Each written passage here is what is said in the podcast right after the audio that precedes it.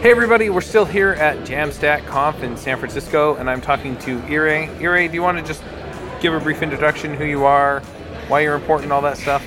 Yeah, so hi everyone. Um, my name is Ire. I'm a front end developer. Uh, I live in Lagos, Nigeria. oh, Um, cool. Yeah, so I'm very jet lagged right now. Are you a React developer who builds large applications for your organization? With NX, you can build your apps in a monorepo alongside your backend code and share code between React and other frameworks. You'll also get advanced code generation and automatically configured tooling like Cypress, Jest, and Prettier to simplify your workload. You'll build higher quality apps, share more across teams, and focus less time on configuration. Visit nx.dev slash react to get Nrwl's free open source set of extensible dev tools. So I work at Buycoins, which is a cryptocurrency exchange for Africa. So we're kind of similar to Coinbase, but we're mm-hmm. serving the Nigerian and soon to be African markets. Oh, cool. Yeah. I have about a million questions about that, but I'm totally going to skip them all. You gave a lightning talk here at Jamstack Conf. Do you want to just give us kind of the two minute elevator pitch on what that's about? Okay, yeah. So, I mean, the title of my talk is really a mouthful. So, it's, I think it's Headless Chrome and Cloudinary for progressively enhanced dynamic content on the web.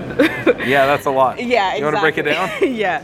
So, basically, I was talking about a project I did. So, I created an embed for Can I Use? So, you can, on your website or blog or wherever, embed information from Can I Use? Uh-huh. And I was thinking about how I could progressively enhance that because it's reliant on JavaScript. Right. So the idea I had was to use uh, Puppeteer to get a screenshot of the embed and use Cloudinary to host that and serve that as like the fallback for if the embed never loads if there's no JavaScript. So it's like creating that progressive enhancement for the dynamic content on the web. Yeah. Right.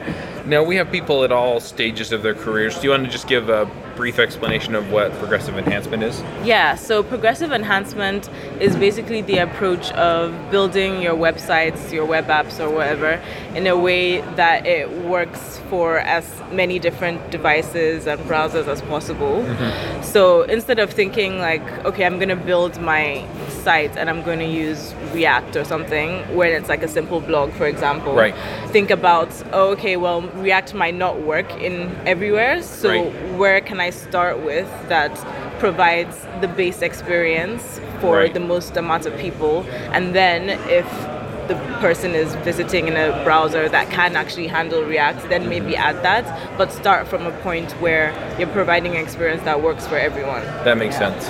So, so yeah, essentially, the idea is, yeah, you start with the base experience, like you said, and then Yeah. they get a nicer phone, they get on a little bit better network speed, you know, things like that. Where, yeah, it can handle a little bit more. Yeah, then it just does more and more stuff. Yeah, exactly. It's about like enhancing the experience as it says, like in the name.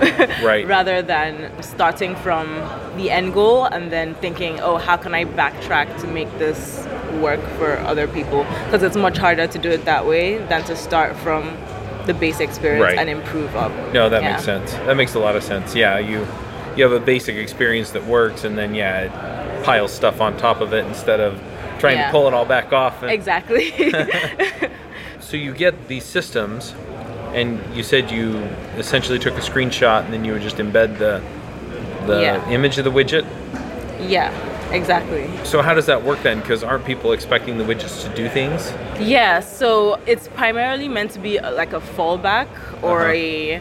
So, for example, the example I always give is that um, I use this on my blog very frequently, and I send my blog out as uh, an email as well as you can. Oh, like, okay. Have it in the actual site. If you're using it in the email, the embed is not going to work there Right. because JavaScript is not going to work in your email inbox.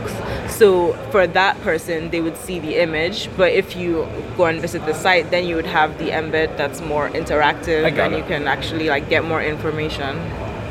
Yep. And then you just use Cloudinary to make sure that it's the right size and resolution for whatever medium they're going to use. Yeah, what's really cool about Cloudinary is that you can have many different like file formats, sizes, all of that. So I basically just upload the image to them and they handle all of that for me. And I can just say what I actually do is use the picture element, which allows you to provide like as many different sources that you want. So I Right. try WebP. If the browser doesn't support WebP, it will try a PNG or JPEG or just the regular image if it if Mm-hmm. Right. the picture element isn't even supported. So it's a really nice way to try and provide the best experience for people in the browsers that can actually have that experience and then also good experiences for people who are like using emails or whatever. Right. Yeah, and it seems like in a lot of cases when we're doing our own web development, you know, we're running on a really nice MacBook Pro or something like that, right? And so you don't even think about it, and then it's like, well, you know, there are these people that live away from, you know, the technological hubs that don't have that kind of access or can't afford a nice device or things like that. And so, yeah, they, they have a different experience. And you don't even see it because you don't have a machine that, that operates that way. Yeah, exactly. It's very different the people who develop the Mm-hmm. apps than the people who use the apps. Right. So um, I think being in Nigeria has sort of helped me see that more, especially because like when I found out that Opera Mini was a thing, for example, that was like a huge shock to me. And then I realized, oh wait, nobody is using like my thousand plus dollar MacBook Pro. Like Right. especially if I'm building a product for the vast majority of Nigerians. Most people use um, mobile devices anyway, and most people use more lower end mobile devices. That was kind of like a wake up call for me to realize, oh wait, I can try and if I'm building products for this market, I can't just be like building for my laptop because Right. nobody else is using that laptop. It's just me. Yeah. yeah. Yeah, that makes sense. This episode is sponsored by Sentry.io. Recently, I came across a great tool for tracking and monitoring problems in my apps. Then I asked them if they wanted to sponsor the show and allow me to share my experience with you. Sentry provides a terrific interface for keeping track of what's going on with my app. It also tracks releases so I can tell if what I deployed makes things better or worse. They give you full stack traces and as much information as possible about the situation when the error occurred to help you track down the errors. Plus, one thing I love, you can customize the context provided by Sentry. So, if you're looking for specific information about the request, you can provide it. It automatically scrubs passwords and secure information, and you can customize the scrubbing as well. Finally, it has a user feedback system built in that you can use to get information from your users. Oh, and I also love that they support open source to the point where they actually open source Sentry if you want to self host it. Use the code DevChat at Sentry.io to get two months free on Sentry's small plan. That's code DevChat at Sentry.io.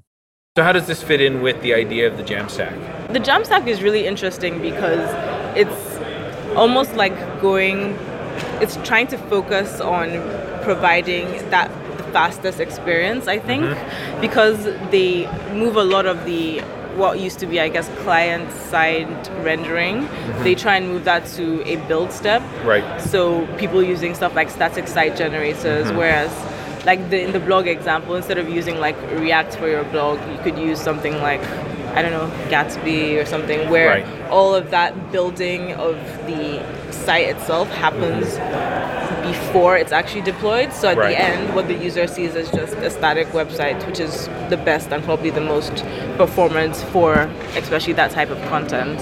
So I think Jamstack is really interesting, and um, it's also really empowering for us as front-end developers because it just enables us to do so much more without having to deal with those back-end people. Right. yeah. Oh, the back end people. yeah. yeah. Yeah, I've been one of those back end people for a long time. Yeah. But uh, yeah, I mean, you know, with with our content site, right, for the podcast, it we started out on WordPress and then moved into our own Ruby on Rails application, right? But then moved back to WordPress, and eventually it was well, we kind of create the content once and then we don't ever update it, right? and so Jamstack made a lot of sense there.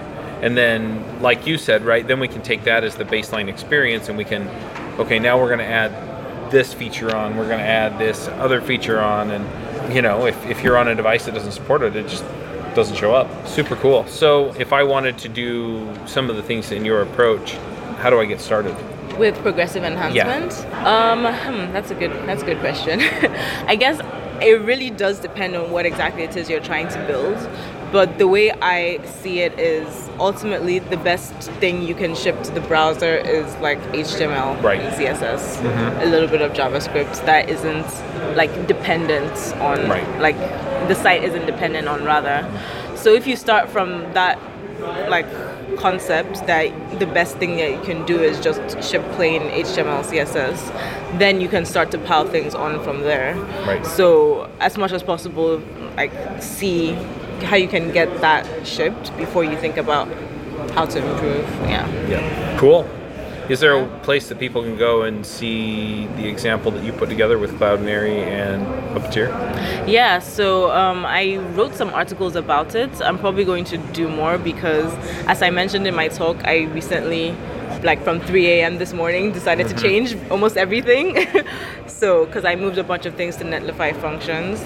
But what I would say is if you go to the repository, which is open source, so you can see what is there right now, it's just can I use embed? Or if you go to can I use bitsofcode.de, that's mm-hmm. the site where it's hosted and then you can go to the repo and everything from there and also like the blog itself i'll probably write more about it and you can just search there cool Hey, folks, this is Charles Max Wood, and I just launched my book, The Max Coder's Guide to Finding Your Dream Developer Job. It's up on Amazon. We self published it. I would love your support. If you want to go check it out, you can find it there The Max Coder's Guide to Finding Your Dream Developer Job. Have a good one. Max out. And if people want to follow you online or see what you're working on these days, are you on Twitter and GitHub and places like that? Yeah, I'm on Twitter. Um, I, I can try and spell it, it's just that it's really long. but it's I R E A D E R I N O K U N. That is my Twitter handle. It's also like my domain name, so that.com. Yeah yeah, if you go to the Can I Use website, you can probably trace me from there. So sounds good. We have really good show notes, folks, so they can okay, transcribe cool. that. yeah, It'll awesome. be in the show notes. okay, good. so yeah, folks, we'll make it easy. You can click it. Yeah. yeah. Very cool. And is that your GitHub handle as well? It's actually shorter. It's I R E A D E. That's it. Yeah. oh, I can remember that one. Yeah, yeah. I should use that more often, but I don't know. I think I make I like to make it hard for people. There you go. yeah. Make sure they really want it. Exactly. Yeah. Good deal. Yeah. Well, uh, thanks for coming and talking to me for a few minutes. And yeah, no problem. Yeah, I'll encourage people to go check out your talk uh, when they get the posted. Yeah. Yeah. Thanks so much for having me. Thank you. Bandwidth for this segment is provided by CacheFly, the world's fastest CDN. Deliver your content fast with CacheFly. Visit c a c h e f l y dot com to learn more.